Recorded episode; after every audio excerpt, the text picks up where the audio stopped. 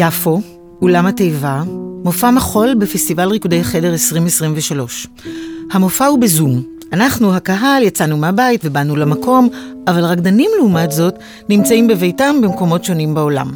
על המסך תשעה ריבועי זום, בתוכם תשעה אנשים, גברים ונשים. הם מופיעים ונעלמים לסירוגין. ביניהם עמוס חץ בביתו בירושלים, ליסה נלסון בוורמונט ארצות הברית, סקוט סמית בבריטניה, וענת שמגר כאן בתיבה בחדר הסמוך, ומשתתפים נוספים מארצות הברית, ארגנטינה וברזיל. הם מכבים ומדליקים את המצלמות ויוצרים על המסך הרכבים שונים של השתתפות. ריבוע אחד, חמישה, שלושה. בתוך הריבועים רואים חלקי גוף, צילום חלקי של המקום בו הם נמצאים, אובייקטים מופיעים ונעלמים, סאונד וטקסטים נכנסים, מקוטעים, נעלמים אף הם. כל זה יוצר רקמה כאוטית לא ממוקדת, אבל יש לה היגיון כוריאוגרפי יחידתי ואסתטיקה מסקרנת. נראה שיש חוקים, על אף שלא ברור מה הם. למשל, כמה מהמשתתפים חובשים קובעי צמר בצבעים שונים ומשחקים בהם, מותחים את הבד על הפנים, מתקרבים ומתרחקים מהמצלמה, ונוצרות צורות של פרצופים שמתחלפות בין הפיגורטיבי לאבסטרקטי. ברגע אחר, בחלון השמאלי למעלה מופיעה כף יד, רק כף יד, ושתי אצבעות הולכות שמאלה על משטח בטון אפור. בריבוע הימני, כף יד אחרת, אצבעות הולכות ימינה, ורואים פלג גוף תחתון בלבוש כחול על רצפת פרקט. נפתח ריבוע נוסף, שלישי, מתחת לשני הריבועים.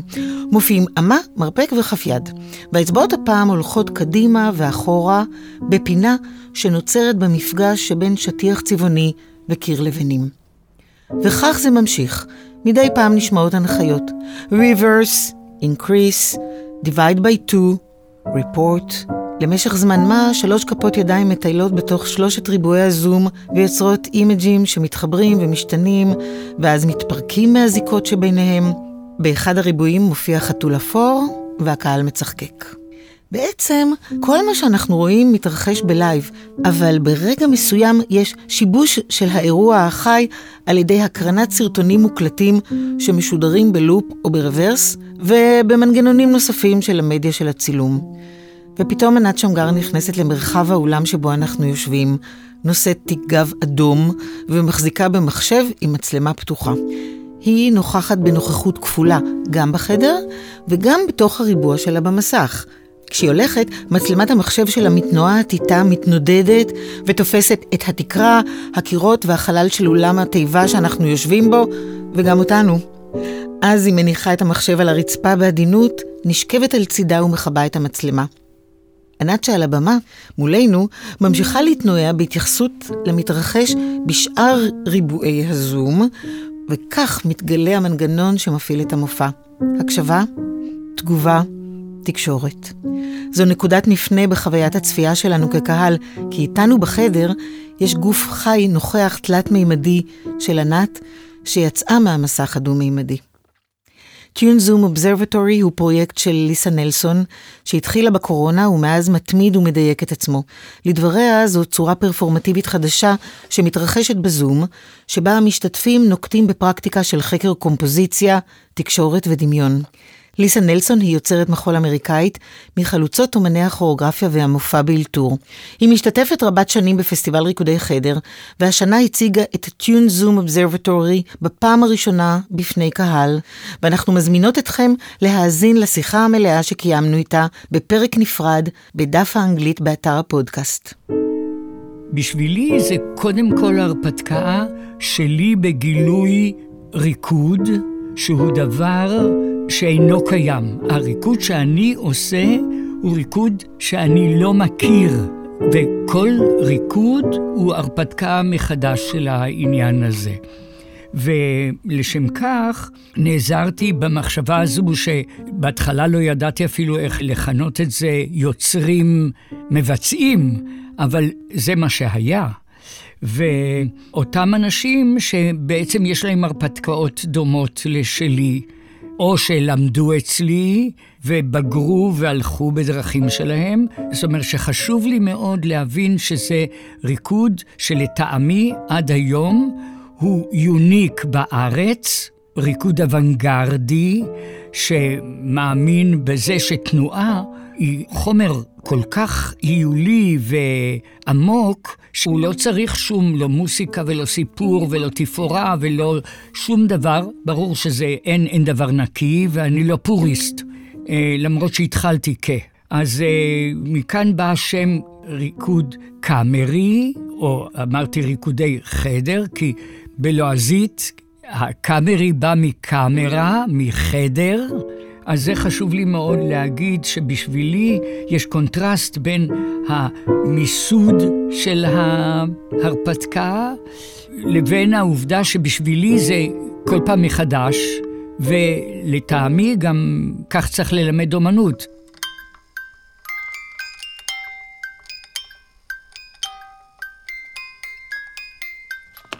אתם מאזינים לחיות מחול, פודקאסט על המחול העכשווי בישראל. חיות מחול עם איריס לנה ויאלי נתיב. והפעם פסטיבל ריקודי חדר עם עמוס חץ, ענת שמגר, דוקטור ליאור אביצור, משה שכטר אבשלום, זוהר פרנק, דיאנה שואף וליסה נלסון. הפרק הוקלט לייב ב-22 בדצמבר 2023 בפני קהל בסלון בן דוסה ביפו. שיחה נוספת התקיימה עם עמוס חץ ב-28 בינואר 2024 באולפני אשל. היי יאלי. היי איריס. זה הפרק הרביעי שאנחנו מקדישות לנושא של פסטיבלי מחול. פרק 36 עסק במקומם בשדה המחול הישראלי, פרק 37 בנקודת מבטן של נשים מנהלות אומנותיות, ופרק 38 בפסטיבל ורטיגו בכפר עם התבוננות במקומיות וקהילה. בפרק הזה אנחנו מסתכלות על פסטיבל ריקודי החדר מיסודו של עמוס חץ, שמתקיים בכל שנה מאז שנת 1989 בתל אביב ובירושלים. פסטיבל ייחודי קטן, אקספרימנטלי וחדשני, שיש לו מקום מיוחד בשדה הישראלי וגם בשדה הבינלאומי. שאלנו על ההיסטוריה של הפסטיבל, איך הוא התחיל ולמה חדר. ניסינו להבין את הנחות היסוד האידיאולוגיות והקונספטואליות של הפסטיבל, איזה סוג מופעים יש בו ומה מאפיין את הגופים המופיעים בו. את הניהול האומנותי עשה כל השנים עמוס חץ, עד שב-2012 מצא שותפות ושותפים לדרך, שהרחיבו אותו למשתתפים נוספים וקהלים חדשים. דיברנו גם על אירועי שיח שהיו בפסטיבל מתחילתו והיו נדירים מאוד אז, בשנות ה-80. קטעי המוזיקה המושמעים בפרק הם מתוך Vexations Countdown, מאת שירה לגמן, יצירה המבוססת על Vexations של המלחין אריק סטי. בקודה שהלחינה לגמן לאחד ממופעי וקסיישנס של עמוס חץ, היא מחסירה כל פעם צליל אחד.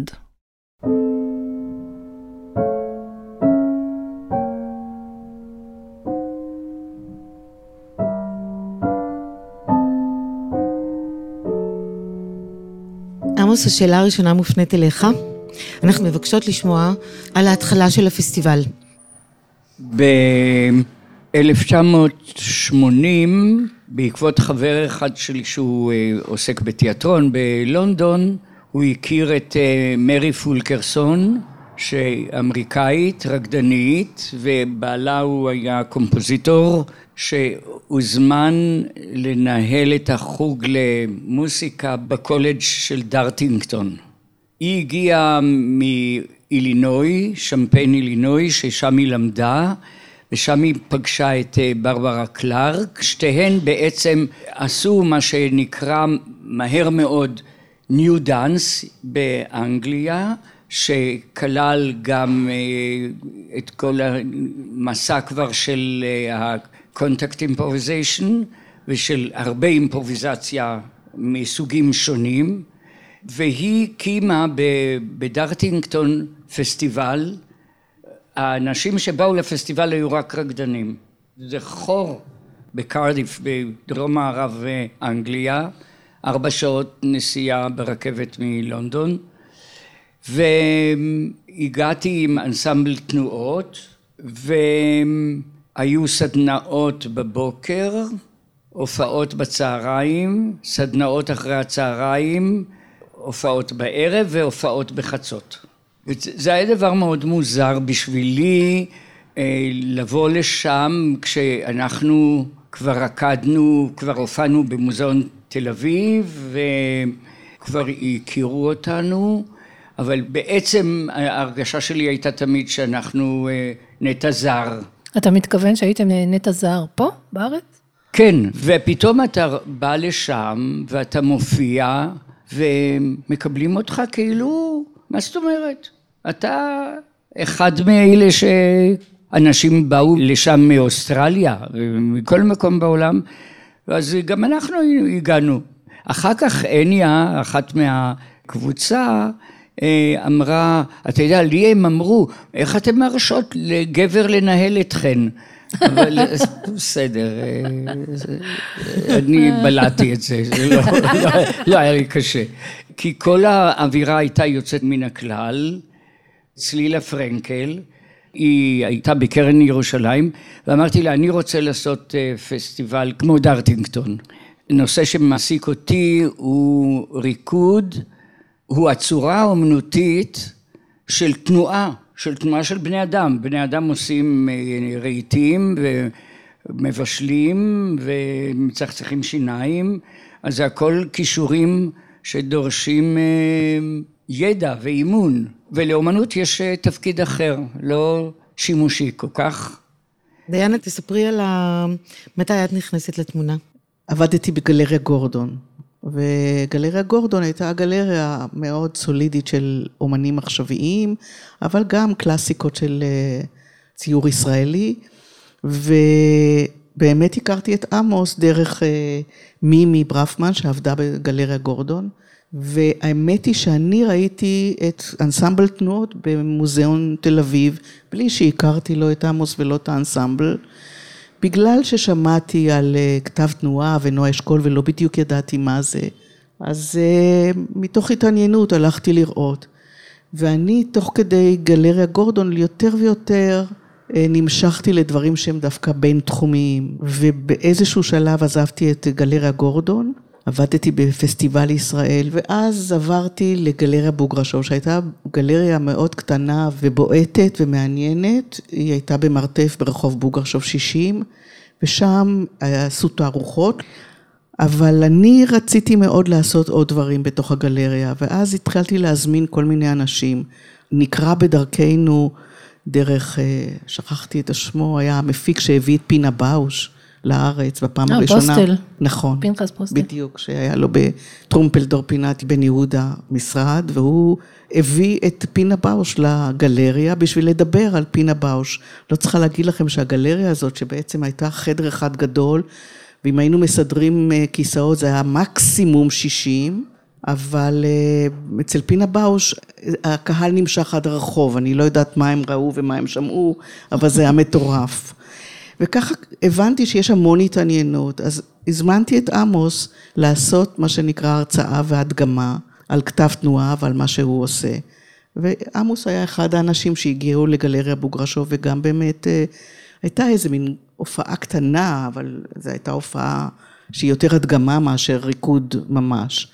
וזה מאוד הצליח והיה מאוד טוב. ואז עמוס בא ואמר לי, בואי נעשה, ואז הוא סיפר לי את ריקודי חדר. את הרעיון שלו לריקודי חדר. מה הוא סיפר? אני את מרי פולקרסון, את השם שלה שמעתי הכי, פעם ראשונה מעמוס. על ג'אדסון צ'רץ ידעתי, אבל uh, פתאום התחברו כל מיני נקודות וכל מיני uh, דברים, והתחלנו להזמין אנשים שגם מחוץ לארץ וגם מהארץ, השילוב הזה, ש... וגם לעשות את זה במקום קטן, לא להתחיל לזכור... Uh, אולמות גדולים. השם ריקודי חדר היה מההתחלה? כן, כן, זה היה מה שעמוס בא, בא עם הדבר. אני חושבת שבאמת ב-89, אני התחלתי ב-88 בגלריה בוגרשוב, ב-89 כבר עשינו. מה היה הפורמט של אה, ריקודי חדר של הפסטיבל הראשון? באיזשהו רגע הבנו שאי אפשר יהיה לעשות את זה גם בגלריה וגם להביא קהל. ואז עלה רעיון שלי לחפש איזשהו אולם אחר, והאולם היה, זה היה סטודיו של טלוויזיה באולם האוהל הישן ברחוב בלינסון מול קולנוע תל אביב, מה שהיה פעם, והוא הפסיק לשמש כאולם טלוויזיה. Mm-hmm. אז זה היה כזה מין פנוי להובלות לכל מיני פרויקטים. ואני באתי וביקשתי מהם את הספייס הזה, זה היה מרחק הליכה מגלריה בוגרשוב. אז עשינו הרצאות ודברים יותר של ישיבה בגלריה בוגרשוב, ואת ההופעות עשינו מרחק של הליכה ברגל. ושם עשינו את הראשון. אבל עשינו גם בירושלים, ברחוב נרקיס, בבית הספר, באולם הספורט של בית הספר, ברחוב נרקיס. אה, ענת, את היית בפסטיבל הראשון. כן, כן. מה, איך התחיל החיבור הזה שלך לפסטיבל? לא, איריס ואני אה, בוגרות האקדמיה, ושם היינו בחוג לתנועה, שהוא עוד שביל שדרכו עמוס אה, בנה את ריקודי חדר. והוא הזמין אותנו ושיתף אותנו בהצעה החדשה המדהימה הזאת, שנותנת לאנשים שרוצים אה, לרקוד לא את הקונבנציה, להביא את העבודה שלהם, שהם עוד לא יודעים בדיוק מה היא, כי הם מאוד אה, מתחילים. מה את הראית שם? ענת עשתה דואט, חיבור וביצוע ענת שמגר ועירית אמר. עירית אמר. עירית אמר, כן. כן. וגם השתתף באימפרוביזציה עם ליסה נלסון. נכון, זאת אומרת שליסה. נילסון הייתה כבר בפסטיבל הראשון. נכון. נכון.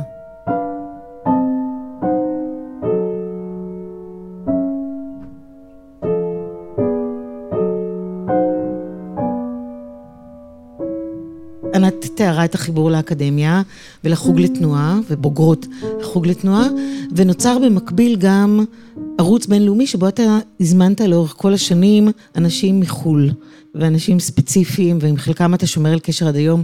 את אתה יכול אליסה לתאר את הכרתי החיבור עם אליסה? ב- בוורמונט, בפסטיבל אלטרנטיבי, וראיתי בעצם את הניצנים של אה, העבודה שפותחת את הפסטיבל השנה, של העבודה בזום. שעניין האימפרוביזציה היה חי ככה משנות ה-60 ואילך, האמת היא שהוא היה הרבה קודם, כי גם אה, ויגמן עשתה אימפרוביזציה, אבל מעולם לא הופיעה באימפרוביזציה.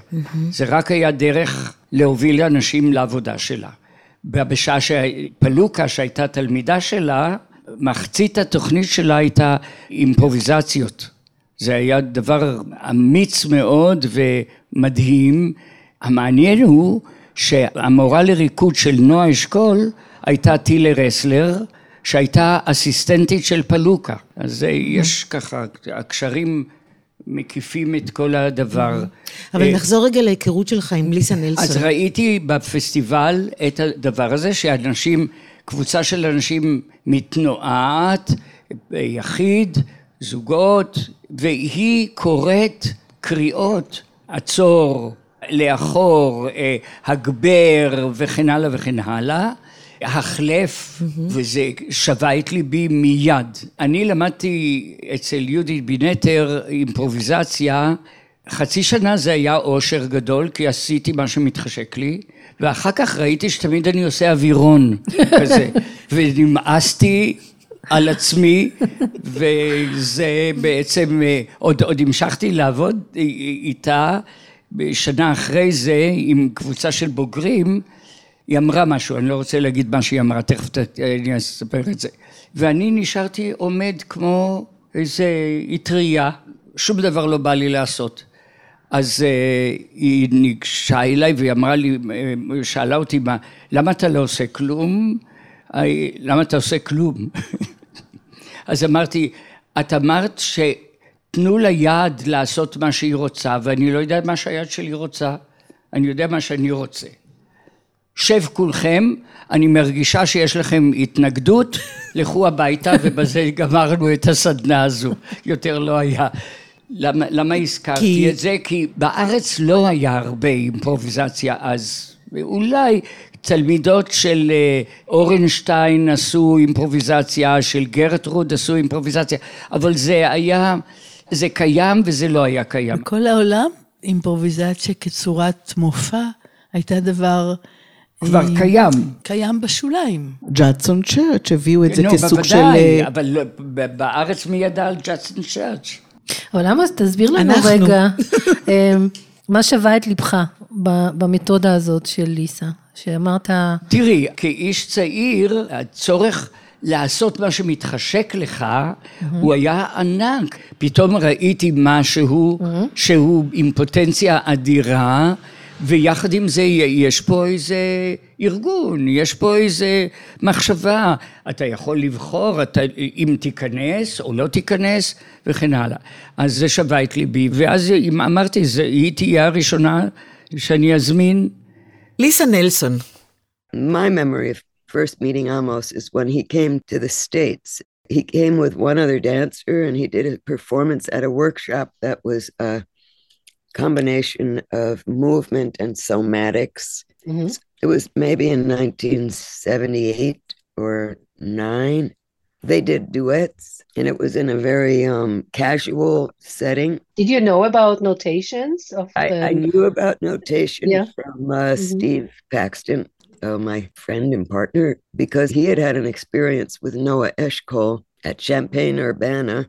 He happened to be there when she was there with her husband, I believe.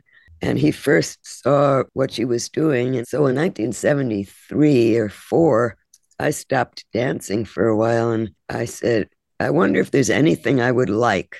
And he told me about his experience of seeing Noah Eshkol's practice yeah. Uh, at Lekdem, and he thought I would like that, which I thought was pretty interesting. When I saw Amos in the late 70s, I also was quite fascinated by the movement and its kind of non logic in terms of sequencing of movement and use of the head. And anyway, there was something so odd about it. I loved it a lot. And I also saw how differently his performance of it was to Ilana's, if it was Ilana. It was so different, and yet they were in quite perfect unison in terms of shapes and timing. When Amos invited me to come to room dances, I think it was 91 maybe 90. I think it was the second year of the Intifada, and it was my first visit to Israel. Mm-hmm. And I just brought myself and I did some of the work I do with my vision and my movement. And the next year I came with another colleague uh, with a video performance. Kathy Weiss? Yeah, with Kathy Weiss. And she also had never been to Israel before. I mean, that was her first time it was a very different kind of interaction because we came with technology and I don't remember very much about the performances except that everything was always breaking. אז פתאום, כבר מההתחלה, היה איזה דגש גדול מאוד על, על איזה צורה שבארץ מאוד לא הייתה מקובלת. רגע, ענת רצתה להוסיף משהו? אה, אה, אה, פשוט ההקשר שצף בשאלה שלך, החיבור בין העולם של כתב התנועה mm-hmm. והעולם של האימפרוביזציה, mm-hmm. שבעצם עמוס, למרות שהוא לא ראה את עצמו כחלק מהאימפרוביזציה ואפילו סלד ממנה, mm-hmm. הוא כן מאוד נמשך אליה וראה את החיבור העמוק שיש בין שתי הדרכים האלה של mm. טריפת הקלפים, של כן. להסתכל על השפה התנועתית mm-hmm. הקרובה לבן אדם, של כל מיני אלמנטים שבעצם בלי לדעת, אבל כן דרך המשיכה לאומנים מחו"ל והרגשת הקשר איתם, הוא יצר את החיבור הזה, את הפרספקטיבה הזאת של משלבת. And when Amos got more devoted to exploring improvisation, which was not during my first visits, mm-hmm. but he really made a shift of interest. And it was fascinating to be a witness to how someone can teach themselves what that means. But it's always been my desire is compositional and the idea of editing in real time that everything is already there. And it's carving mm-hmm. out, you know, out of all the possible movements, you're ready to do at any moment or following a pathway that has constraints it's kind of the invention or reinvention of constraints so that something will happen that you don't already know in your own movement. This is something that you shared with Amos in your approach? Of, oh, no, Amos started mostly with kind of aleatory principles coming more from a Cagean direction. Yeah. And he has his parallel art forms. Music of a certain period is very important to him And I think he yes. started more with structured improvisations.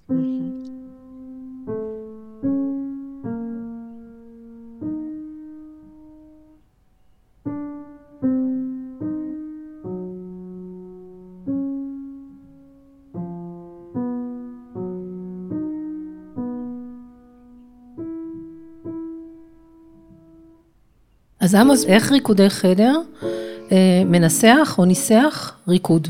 אני לא חיפשתי ניסוח, אני חיפשתי פרקטיקות שמציגות ריקוד אחר, שלא היה מוכר בארץ גם. אוקיי. ענת? באמת, לנסח זה דבר אה, שאנחנו רק יכולים לנסות. אנחנו צריכים לעשות. ובאמת האספקלריה הזאת של כל כך הרבה אנשים שמחפשים את אותו הדבר ומחפשים את הניסוח גם. אולי זה מה שמיוחד בכולם, שכולם מחפשים את הניסוח החמקמק הזה, וממציאים את האפשרות שלהם להתקיים בתוך זה, או לתת עוד הצעה.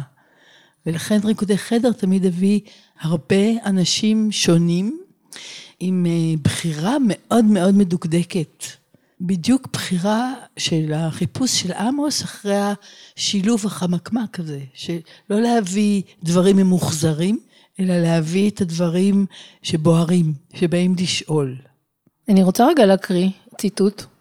זה מתוך התוכניה הראשונה של פסטיבל ריקודי חדר ב-1989, ואני מקריאה ממחברת ריקודי חדר, 30 שנים לפסטיבל ריקודי חדר, שערכו איריס לנה וטליה דה פריז, וזה אומר ככה, בריקודי חדר ינועו הרקדנים בתוך אותו חלל, שבו נמצאים הצופים ללא כל אמצעי המפקיע את הריקוד מהמקום בו הוא מתרחש, ואף ללא כל ניסיון ללבוש דמות ומסכה. הרוקדים יציגו את עבודתם כפי שהיא נעשית יום-יום בחדרים, בסטודיות ובחללים שבהם הם מעוצבים, כשההופעה היא חלק מהעבודה ולא סיעה. זאת אומרת, בציטוט הזה יש איזה הנחות יסוד אה, די ברורות על מה זה הריקוד הזה שעושים בתוך ריקודי חדר. שאני חושבת שיש פה איזו מסורת שרואים אותה מתפתחת בתוך זה. העבודה שלי, ואחר כך של תלמידים שלי, מושרת מהעבודה של נועה אשכול ושל הכתב שלה, מצד אחד, ומהעבודה של פלדנקרייס. זאת אומרת, הזיווג הזה מתחתן עם עוד זיווג, עם ה Judson Church dancers, שהם נשענו לא על כתב, אלא על אימפרוביזציה ככלי מהותי לחיפוש שלהם, ועל ההישגים הגופניים של אומנויות הלחימה.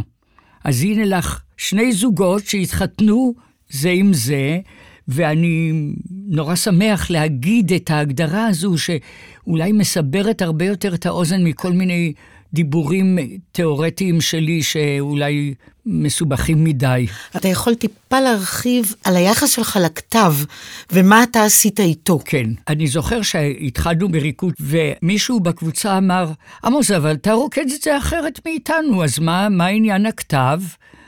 אז אני אמרתי, תראו, את מה שאני יודע להגיד, אני אומר לכם דרך הכתב.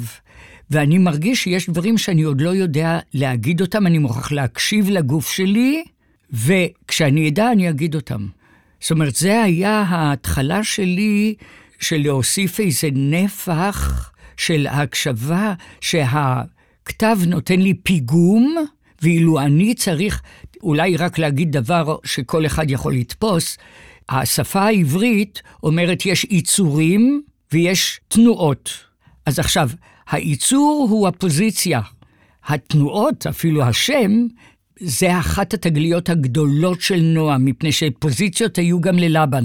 ואילו הדבר הזה, לתת שם למה הולך בין פוזיציה אחת לשנייה, זה היה האור. ושם אני הרגשתי שלאנשים שונים, ההתארגנות מהפוזיציה אל הפוזיציה הבאה או נעצרת בעמוד השדרה, או נעצרת בברכיים, או נעצרת בכתפיים, או בצוואר. אז זה פלדנקרייס עזר לי להקשיב. אבל מה הסוד של הצורני, זה עליי עד היום. אוקיי. Okay. בהתחלה אני לימדתי, ואחר כך הצטרפו גם בוגרים של היה מגמה לתנועה, ואחר כך היה חוג לתנועה ולכתב וכן הלאה וכן הלאה. אז היו מורים שכבר סייעו לי להעביר את המסרים האלה, אבל כל אחד בדרכו שלו. ואני לא הייתי מתערב בזה בכלל. אז אני אומר, גם במשך השנים הגעתי גם להגדרה הזו שהפסטיבל הזה הוא לא רק קאמרי, הוא של יוצרים שהם מבצעים את עבודתם, מפני שהיא היוניק, היא הפרסונלי שלהם במודע ובלא מודע.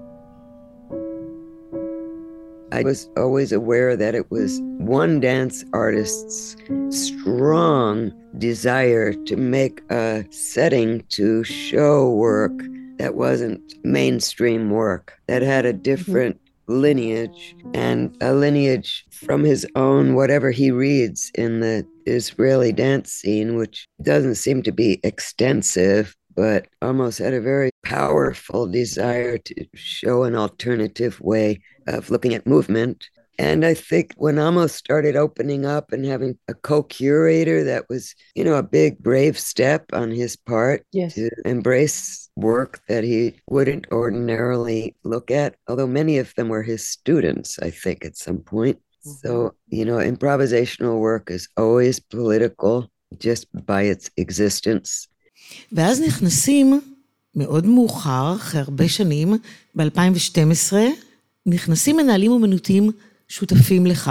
ואני רוצה כרגע ללכת רגע לליאור כדי לקבל איזה, את הקליידוסקופ הזה, לשמוע ככה מאוד כיוונים על הניהול האומנותי שלך לבד, סולו, ויחד עם ליאור. אז ליאור, את רוצה לספר על העבודה המשותפת? כן, אני אנסה להתחבר להתחלה המפוארת הזאת. אה, אני זוכרת שזוהר פרנק, שיושבת פה איתנו, אמרה לי, יש איזה אחד, עמוס חץ, והוא מחפש אה, פרטנרית, פרטנרים, ונראה לי שיהיה לכם מעניין ביחד. ובאותה תקופה כתבתי את התזת מאסטר שלי, שעסקה ב instant composition, בקומפוזיציה בזמן אמת, באותה סוגת מופע של לאלתר על הבמה. ולא שמעתי מעולם על ריקודי חדר לפני, ואמרתי, בוא, בוא נפגוש אותו. נראה, אני זוכרת שהוא נכנס לקפה נוח, המנוח, עם המגבעת, בטח הזמנו תה, בחורה בת 30 ובחור בן 80, שלא היה לנו שום מושג, זה היה לפני עשור. קצת יותר, כן. לא, הרבה יותר. יותר מעשור, 2011 אה, הכרנו, כן? כן. נכון. מה עכשיו? 23. והתחלנו לפטפט ומצאנו אה, תחומי עניין משותפים. אני חושבת שזה הפתיע את שנינו, והוא סיפר לי על הפסטיבל. ואמרנו שנתחיל. יותר מזה, אני אזכיר לך, אני אמרתי לך, בואי תהיי שותפה לניהול האומנותי, אז היא אמרת, לא, לא, לא, אני, אני, אני אעזור לך, אבל היא, היא לא רצתה עוד... חשדנית בהתחלה. כן, אז בסדר, אחרי כמה חודשים אז היא אמרה, זה בסדר. שותפים. והתחיל כבר מההתחלה איזה מין דיאלוג כזה, שאני מרגישה שעד היום... הוא ממשיך שהוא דיאלוג בלי מילים כזה, קליק, היה בינינו קליק שעדיין ממשיך. והתחלנו לחשוב יחד איך מחברים את הנקודות, איך המיליה שלי יכול להיפגש עם הפסטיבל, איך אני פוגשת את המיליה שלו, ונקודות התחילו להתחבר. ענה דניאלי, שלימדתי בכלים, אה, הצטרפה לפסטיבל, והכרתי את ענת שמגר. והוזמנתי ללמד באקדמיה, ושרון צוקרמן, וייזר, אה, הייתה בפסטיבל ב-2012, והחיבור היה, אפרופו, הגוף, מה לה ולתנועה, היא עושה פרפורמנס, המון פעולות, אבל היא הגוף, החש והמביע והפועל על הבמה, והחיבור הזה לפרפורמנס, מתוך ה... הצירים האלו של הפסטיבל, של הג'אדסון והגישות הסומטיות, אז פרפורמרים התחילו להגיע לפסטיבל, ולגבי קבוצת האימפרוביזציה, Playground, זה היה רגע מכונן עבורי. היה שם איזה משחק כזה עם אסוציאציות, עם ניסיון לחבר בין נקודות, ואז להבין כמה נקודות שנראות אולי קרובות, הן מאוד מאוד רחוקות. ועוד נקודת חיבור מאוד גדולה הייתה התשוקה לשיח על הפרקטיקה. והיה לנו כיף לחשוב ביחד על כנסים כל שנה, בארבע שנים ש... שליוויתי את הפסטיבל לצד עמוס. אז בשנה הראשונה ליאורה בינג היידיגר, והבאנו את דוקטור גיא הופמן, הרובוטיקאי, לדבר על היחס הזה בין ספונטני למכני, דרך תיאטרון המריונטות של קלייסט. התענגנו על ההקשרים בין השיח לפרקטיקה, לאנשים שכבר סבבו את הפסטיבל ואנשים חדשים. היה הבדל בקהל? הצטרפו אנשים חדשים. Mm-hmm. הוותיקים נשארו, mm-hmm. אנשים חדשים שהופיעו, הביאו איתם את הקהל שלהם. Mm-hmm. ופתאום אה, הפערים האלה הצטמצמו וההקשרים התבהרו, וזה הלך והתחדד משנה לשנה. שנה אחרי זה פסטיבל שקראנו לו מראית עין, באלף, עשינו פרויקט על 433 אה, של ג'ון קייג' והזמנו יותר יוצרים צעירים נקרא להם, או פרפורמרים כאלה, רחוקים יותר מהכתב. זוהר השתתפה ואופיר יודילביץ' ותמי ליבוביץ' לראשונה הייתה בפסטיבל ב-2013 והיה לנו כנס עם פרופסור חגי כנען ואילן גולני וזמירה לוצקי mm-hmm. ושנה אחרי ניר וידן הופיע פעם ראשונה בפסטיבל שאחר כך הפך להיות רקדן של עמוס במובנים mm-hmm. מסוימים וממשיך להופיע בפסטיבל אחר כך וגם משה, נכון? זה היה בשנה הזאת, ב-2014. שהצטרף, וטליה דה פריס, שבעצם, אז בעצם באיזשהו מקום, החיבור הראשוני הזה בין עמוס לביני, גם הביא את השותפים הממשיכים אה, אחר כך. כן. אני חושבת שנקרא להם הדור הצעיר או משהו כזה, החדשים, כן. שגילו את הפסטיבל, אני חושבת שזה היה כמו לגלות איזה אוצר כזה, באמת, כל האנשים האלה שכבר היו פה. וכל הדבר הזה שנעשה פה די בסתר, בכל מיני גלריות קטנות ובמרתפים, זה היה ממש כמו גילוי של אוצר כזה. ולכן אני באותה נשימה רוצה לציין את הארכיון, שהיה הפרויקט הגדול שעשינו ב-2015, שהקמנו אתר ועשינו ארכיון, שאחריו גם הרגשתי באופן אישי, בסיפור האישי שלי עם הפסטיבל, שנסגר איזה פרק ואפשר להשאיר את זה הלאה לאחרים.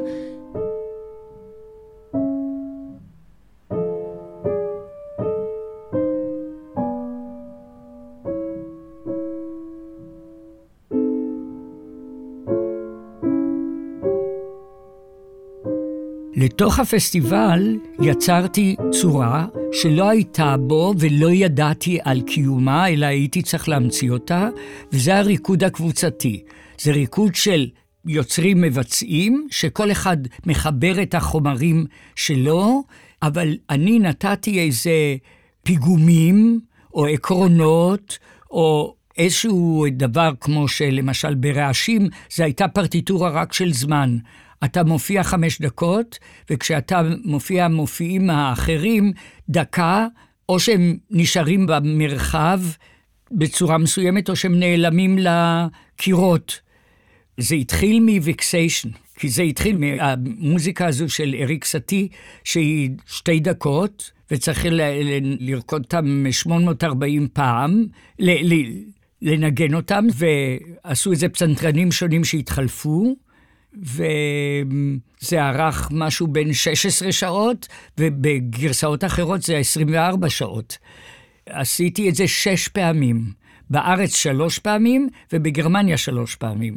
אז בהתחלה בארץ עשיתי את זה חמש שעות עם חמישה עשר איש, שכל פעם רקדו או סולו, או דואט, או קבוצה, אחת עם השנייה.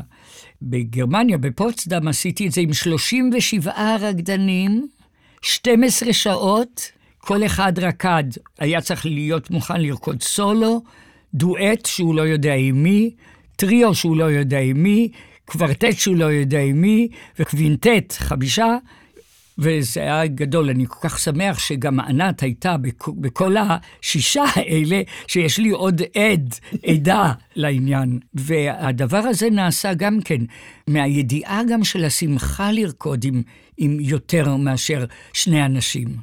אבל מצאתי את הפתרון הזה שאתה לא מוותר על האישיות שלך, אתה לא עושה בדיוק מה שהמורה אומר. לא. אפילו לא רק לא בדיוק, אתה עושה את מה שאתה אומר. עבודות כאלה של ריקודים קבוצתיים שתיארת עכשיו, היו גם אה, מילים פורחות מ-2004 וקליידוסקופ מ-2014 וכיסא גם היה? ודאי, נכון? קודם, קודם כן, היה. עוד כי זה- קודם? כן. זה היה ניסיון שלי באופן אומנותי להתיך ולגרום שתהיה לנו קהילה.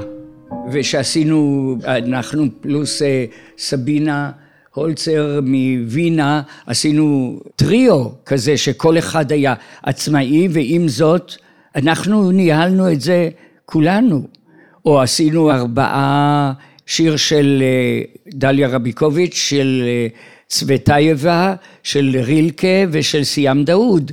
אלה היו ניסיונות לטפל ביחד עם אחרים, לא לנהל את זה, אלא ליצור איזה מצע, והמצעים היו שונים. זה התשוקה שלי לעשות את זה. אז הנה לך ניסוי חברתי, אומנותי, שכוונתו להוציא פרודוקט אומנותי, זאת אומרת, בעל משמעות. אני רק עכשיו חושבת כמה זה דומה ל Tuning Zoom Observatory שאתם עושים. את, את רואה, אני, את לא רואה, אבל אני סומר. כי פתאום אתה מגלה שאתה ניזון בלא מודע שלך מדברים או שנאמרו או שלא נאמרו, או שאתה מסיק את אותן מסקנות. ענת? מעניין אותי, את קודם דיברת על ניהול אומנותי, ודרך ליאור אנחנו מבינים איך הניהול האומנותי של ריקודי חדר זה דבר מאוד רב שכבות, במובן הזה שזה, הניסיון זה ליזום ולאפשר לדבר הזה להתקיים בהרבה אופנים, גם באופן האישי של עמוס שעושה את הריקודים שלו, שזה אחר, וגם באנשים שהוא בוחר להיות בפסטיבל, וגם בפרויקטים האלה, שהם בעצם מין הזמנות כאלה, שאני חושבת ששנינו חווינו כל מיני דברים בפרויקטים האלה, אבל כתופעה של ניהול אמנותי ויוזמה שמזמינה את הדבר לקרות, זה דבר מאוד מיוחד. וכנס, ושיח שהוא העדשה שדרכם מסתכלים על המכלול הזה שנאסף ביחד בכל שנה. אז עם ניהול אמנותי תמיד חושב על הקהל, על הכתובת, איך זה יתקבל, מוצלח או לא מוצלח, הרבה אנשים או לא הרבה אנשים. אז עמוס פה משתף בתסכול שלו, שכשהדבר הוא כל כך רב, רב זוויתי, באמת קשה לו יותר לפגוש את הקהל, או כאילו הייצוא של זה הוא יותר מורכב, וזה נשאר המקום האלטרנטיבי, שבמקום קטן כמו ישראל, זה באמת פחות מפתה או פחות מקבל ביטחון. כאילו הכסף, לא ברור למה לתת אותו לשם, כי הוא לא בטוח שכולם יאהבו את זה. אפרופו הניהול האומנותי, ו... זוהר פרנק. אני דווקא רואה את כל הניהול האומנותי כדבר שיוצר קהילה. נכון. גם הבחירות שלך, וגם, הנה כולנו יושבים פה, ומעלים את כל השמות שהיו לכל אורך השנים וכל השותפים, וגם הפתיחה הזו למנהלים שותפים, כמו ליאור, טליה, משה. משה, כשאני עשיתי את השידוך עם ליאור, אני חושבת שבזמנו המוטיבציה שלי הייתה להוכיח לך שיש כן בני שיח, אולי הם באים קהילות אחרות, אנחנו הכרנו הרי בברלין ואני השתתפתי בווקסיישנס בפוצדם, ואני חושבת שגילינו האחד והשנייה בני שיח ואנחנו כאלה עד היום, ובמובן הזה זה יצר וממשיך ליצור קהילה. שההדהוד שלה הוא מעבר להתרחשות של הפסטיבל כל שנה, משום שהרי כולנו פה יודעים שעל הפסטיבל לא, לא עובדים רק לפניו, אלא עובדים כל השנה, והוא בעצם מגיע, זה work in progress, בדיוק כמו ההזמנה שלך, שיאלי הקריאה קודם מהתוכניה הראשונה. משה? כן, אז אני בעצם... את המפגש שלי עם ריקודי חדר הוא קרה דרך ליאור, בעצם דרך הזמנה של ליאור ועמוס להשתתף בפרויקט קליידוסקופ של עמוס, אני חושב שזה היה ב-2014 או 2015, ושם נחשפתי פעם ראשונה לסוג מחשבה המסוים הזה על מחול, והחדר הזה שמבחינתי הוא מדבר על איזושהי הפשטה של התנועה, של הריקוד. אמצעים שלפעמים מטשטשים את המחול עצמו, וזה היה לי מפגש מאוד משמעותי, במובן האומנותי, של ללמוד משהו מהותי על מחול. ואני חושב שבמובן הזה הצטרפתי או נחשפתי לקהילה הזאת של ריקודי חדר, שאני דווקא רואה שהיא קיימת גם אם לא במובן הפיזי של אנשים, זאת אומרת, גם אם הם לא מגיעים כל שנה למופעים, יש המון משקל לסוג עשייה הזאת בתוך השדה. ויש המון משקל לאופן שזה נחשף לשדה המחול, וההשפעה של זה על העשייה כאן. ובמובן הזה אני חושב שאני לא זוכר איך זה קרה בדיוק, כשהצטרפתי ל... ל... לעבוד איתך על ריקודי חדר, אני חושב שהיה סבב ראשון שהוא קרה אחרי שעת הזהב, אחרי שליאור, דרך ליאור, אני הצטרפתי איתך, ואחרי זה עזבתי לכמה שנים, וחזרתי שוב לעבוד עם עמוס ב-2020 על הפסטיבל. עמוס היה מאוד נדיב, ובמובן הזה שהוא הזמין אותי להתמקם בהרבה מקומות בתוך העבודה המשותפת הזאת, ודווקא אני הרגשתי שהמקום שאני ארגיש נוח להיות בו זה לעבוד, להיות שותף של עמוס, אבל יותר אה, לעבוד איתו על הפסטיבל, אבל לא במובן של לנהל אומנותית, אלא לתמוך באפשרות של הפסטיבל לקרות בכל מיני מובנים. אז אה, במובן הזה, אני גם חושב שהניהול האומנותי של עמוס הוא כל כך ספציפי, ככה אני תופס אותו, הוא כל כך מסוים, ואני רואה את הספציפיות הזאת לאורך השנים האלה, הארבע שנים האחרונות, שאני עושה את הפסטיבל איתו, אני לא חושב שהוא צריך אותי, לפחות. עמוס לפעמים מרגיש שהוא צריך עוד... אה, אני מרגיש שאני במקום הזה רוצה רגע לראות את עמוס בתוך זה.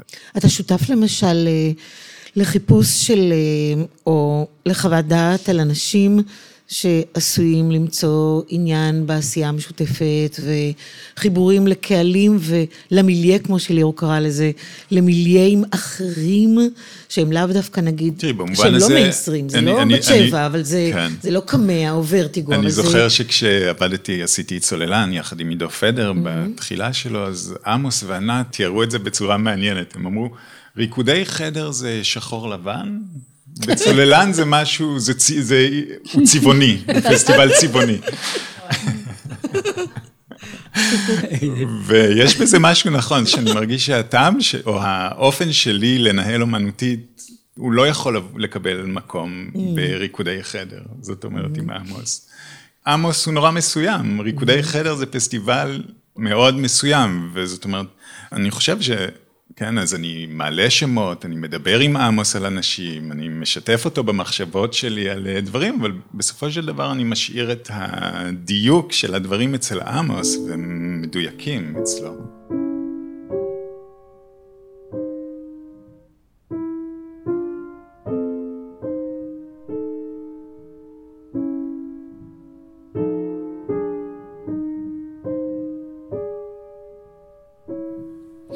רוצה לשאול את ענת, מה הפסטיבל הזה בשבילך כיוצרת, כפרפורמרית, ומה את רואה שקורה לאורך השנים מאז שהתחיל, גם עבורך וגם עבור הקהילה הרוקדת? בשבילי זה מה שעמוס אמר, זה לתת, לתת לאנשים שמסיימים לימודים והם לא משתלבים במשהו, לא אלטרנטיבה, ועדיין התשוקה שלהם לדבר והרצון לחפש היא מאוד גדולה. אז למצוא פלטפורמה שמזמינה אותך, שמתעניינת במה שאתה עושה. אנחנו מנהלים שיח מאוד עבה על הרבה דברים. אבל את כיוצרת עובדת כל שנה לקראת הפסטיבל הזה, זה כן. הבית מבחינתך, נכון? אני עובדת על, לא רק לא על רק. הפסטיבל, אבל בהחלט אני רואה בו בית. Mm-hmm. לדברים שאני עושה, במובן הזה שהעניין בחיפוש מוצהר שם, ואני שותפה לו. בשבילי, דרך אגב, זה היה, כשליאור נכנסה, זה היה חוויה מאוד חזקה של פתיחת המקום הזה לעולם הזה, לארץ הזאת, לחברה הזאת, ומין הרחבה עמוקה. כי באמת אני חושבת שליאור מצאה איזו הזדהות עם עמוס ואומץ לב להרחיב את הספקטרום ולהזמין אנשים להיות במקום של ריקודי חדר. נגיד שרון צוקרמן היא באמת בהרבה מקומות, אבל מה מציע לשרון צוקרמן ריקודי חדר? שזה סוג אחר של מחשבה. אפילו עכשיו כשאני עובדת עם אורי, אורי שפיר, הוא מדבר על זה ש... שריקודי חדר הוא הצעה אומנותית, הצעה לא אומנותית במובן החיצוני, אלא הווייתית כאומן, או, mm-hmm. או מה, מה הפסטיבל ריקודי חדר מאפשר לי לעשות כיוצר עצמאי בארץ. זה מה שאני שומעת אותו אומר. ואני חושבת שזה הצינור שליאור פתחה. זה ממשיך אחר כך עם טליה, נכון? טליה הייתה מנהלת אומנותית שותפה של הפסטיבל בשנים 2017 עד 2019, והמשיכה והביאה יוצרים ויוצרות נוספים, כמו אנה ויילד ומאי זרחי. היא הייתה היוזמת של הקטלוג של הפסטיבל, מחברת ריקודי חדר, שיצא לכבוד שנתו ה-30, וערכה אותו עם איריס. וזה ממשיך אחר כך עם טליה, כן, מאוד ברור. אולי גם אני מרגישה את זה כבר עכשיו, כי אני בת 65, שיש משהו שאתה מתבגר, בחברה, אתה נהיה פחות נחוץ, פחות אטרקטיבי, ואתה כן צריך את ה... כאילו, עמוס לא מסכים לא, אבל... אני לא מסכים. אבל, וגם משה לא. אבל אני מרגישה שכן צריכים גשרים, גשרים לגילים השונים, או mm-hmm. לווריאציות השונות שצומחות, שהן אולי לא נראות בדיוק אותו הדבר, אבל מישהו יכול לחבר ביניהן. כן? אני כל השנים עובד על עצמי, עובר משברים, יוצא מהם, גדול יותר, רחב יותר, טולרנטי יותר. תראו, יש מעט מאוד אנשים שלא רק שלא מגיעים לגיל שלי ועוד רוקדים, אלא גם אה, אפילו מגיעים למחצית החיים ומפסיקים לרקוד. זאת אומרת שיש משהו בעולם של הריקוד המערבי בלבד, שמגביל את הגדילה מפני שלא מכבד את הגוף כיכול להשתנות mm-hmm. ולהתרחב למרות הזדקנותו. אני מבין את זה. יש בעולם עוד אנשים שהם מבוגרים והם רוקדים. זוהר, רצית להגיד משהו? כן. אני חושבת שההצעה של ריקודי חדר, שעל פניה היא נראית אה, מלאה בחופש וגם במשחקיות, היא בסופו של יום מאוד תובענית. וכמו שעולה מהשיחה כאן, לא הרבה מסוגלים לתביעה הזאת. ואני מדברת גם על, ה... על מי שמשתתף ומופיע, וגם על הקהל. והקהילה שנוצרת היא קהילה של אנשים שלוקחים על עצמם את התביעה הזאת כאפילו סוג של way of being, כן? אז זה לא רק דרך אה, של לנוע בעולם או דרך של לחשוב על מחול, אלא זה ההיות בעולם כשיתוף של השניים וכסוג של קיום שהוא מאוד תובעני ותובע מכל אחד מאיתנו את ההקשבה הזאת והשיתוף הזה, ואין הרבה כאלה שמסוגלים לקחת את זה על עצמם, ולכן הקהילה, שאולי היית רוצה, או כולנו היינו רוצים שהיא תהיה יותר גדולה, היא בסופו של יום אולי קצת מצומצמת. אבל אני לא חושבת שהיא מצומצמת בכלל, כי אני מסתכלת על זה כמו על אה, אדוות. המחשבה של ריקודי חדר ו... שלך, יושבת בכל אחת מהפעולות שאני עושה בעולם, וזה שם בכל רגע נתון, בין אם אני מלמדת, או עושה פודקאסט, או עושה דברים אחרים, וכל אחד מאיתנו פה שותף בפנורמה שלמה של פעילויות, וזה שם. הקשר איתך, הקשר עם המחשבה שלך, והקשר עם הפסטיבל וההצעה שלו. אה, אני רוצה לשאול אותך על הביצוע המחודש של העבודה שלך, גשם, שנעשה השנה על ידי ענת דניאלי, יעל ונציה ועומר עוזיאל. זה התחיל מזה שמלפני ארבע שנים, באחת מהפסטיבלים, ראיתי אותם אחרי החזרה, אני חושב, יושבים על הרצפה שלושתם, ואני נכנסתי והם אומרים, אנחנו רוצים שתלמד אותנו ריקוד שלך. אז אמרתי, בסדר. וזה לקח ארבע שנים, ואת זה עשיתי, אבל זה היה ניסיון מדהים בשבילי, כי הם, יעלי אמנם למדה בהתחלה שנתיים כתב גם, ענת דניאלי בוודאי, אבל זה לא היה עיסוק שלהם, והם לא, לא שחו בזה. והייתי צריך, אני לא ניסיתי אפילו ללמד אותם כתב. לימדתי אותם כמו שאתה מלמד שיר למישהו שלא יודע תווים. אתה עושה פרזה ואתה אומר, תעשו את זה. וזה היה שיעור אדיר בשבילי להעביר את הדבר שהוא לי חשוב מאוד במילים חדשות. ואני מאופנת גם ממילים, אז... אה, ואני מאופנת גם ממה שיוצא ממני, אני לא יודע שזה יצא ממני. ואם נדבר על התוצאה, זאת אומרת, אם אנחנו מסתכלים, אני באתי מבחוץ, ראיתי את הביצוע המקורי, כן. וראיתי את הביצוע עכשיו, בפער גדול של זמן. אני רוצה לשאול אותך על זה, על, ה, על התוצאות השונות האלה. תראי, אני חושב שאני הייתי במקום אחר, והדבר הביא אותי למקום אחר גם. נתתי להם להתנהג עם הדבר כפי שהם מרגישים באותו זמן.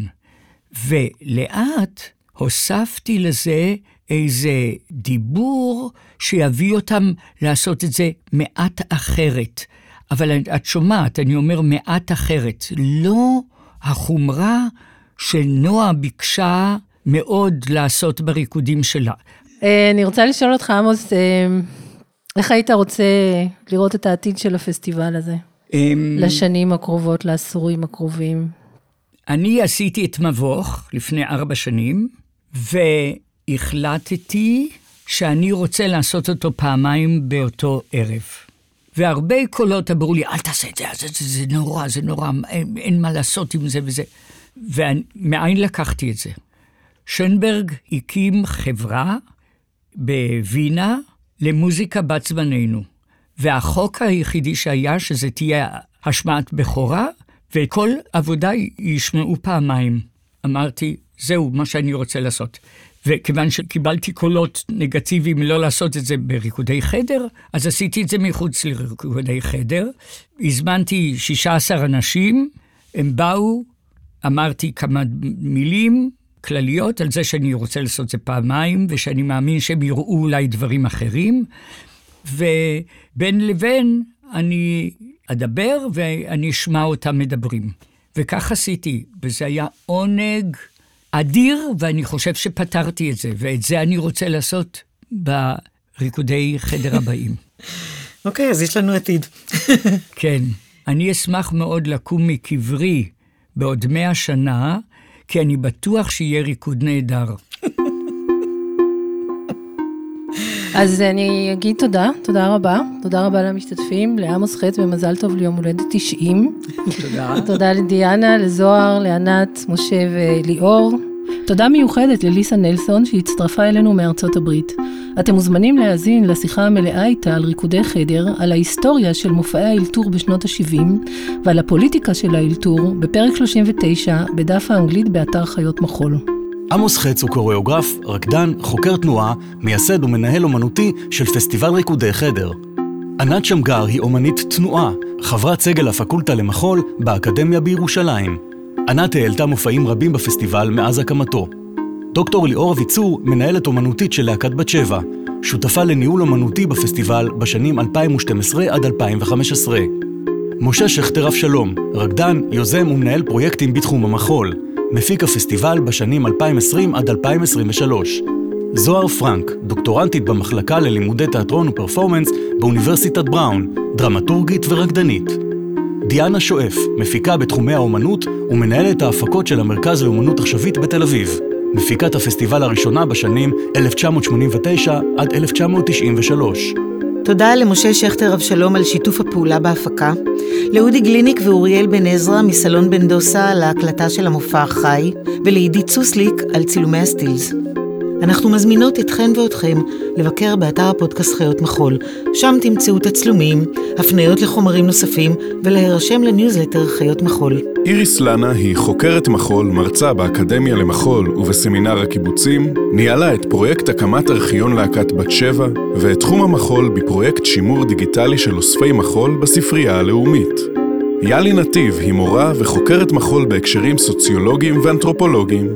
היא מרצה בכירה במכללה האקדמית לחברה ואומנויות ASA, כותבת על חינוך לאומנויות, סוציולוגיה של הגוף, התנועה והמופע, ועל מחול והחברה הישראלית. מחקרה העכשווי עוסק ברקדנים מקצועיים מזדקנים. יאלי היא יושבת ראש עמותת הכוריאוגרפים. תודות לעורך הפודקאסט זוהר זלץ מאולפני אשל. סטרימינג, שמע פודקאסטים ויצירות סאונד. עריכה מוזיקלית יאלי נתיב. הפקה איריס לנה ויאלי נתיב. הפודקאסט הוא חלק מפלטפורמת השיח טייץ, מחול ומחשבה. תודות לעידו פדר, לעמותת הקוריאוגרפים ולמשרד התרבות והספורט. קטעי המוזיקה המושמעים בפרק הם מתוך Vexations Countdown מאת שירה לגמן, על בסיס יצירתו של אריק סאטי, Vexations, מסוף המאה ה-19. שירה לגמן היא פסנתרנית ומלחינה. היא הופיעה בפסטיבל ריקודי חדר 2018 בביצוע מרתוני ליצירה עם שלוש פסנתרניות נוספות. מוזיקה נוספת מתוך Free Music Archive. פרטים וקרדיטים באתר חיות מחול.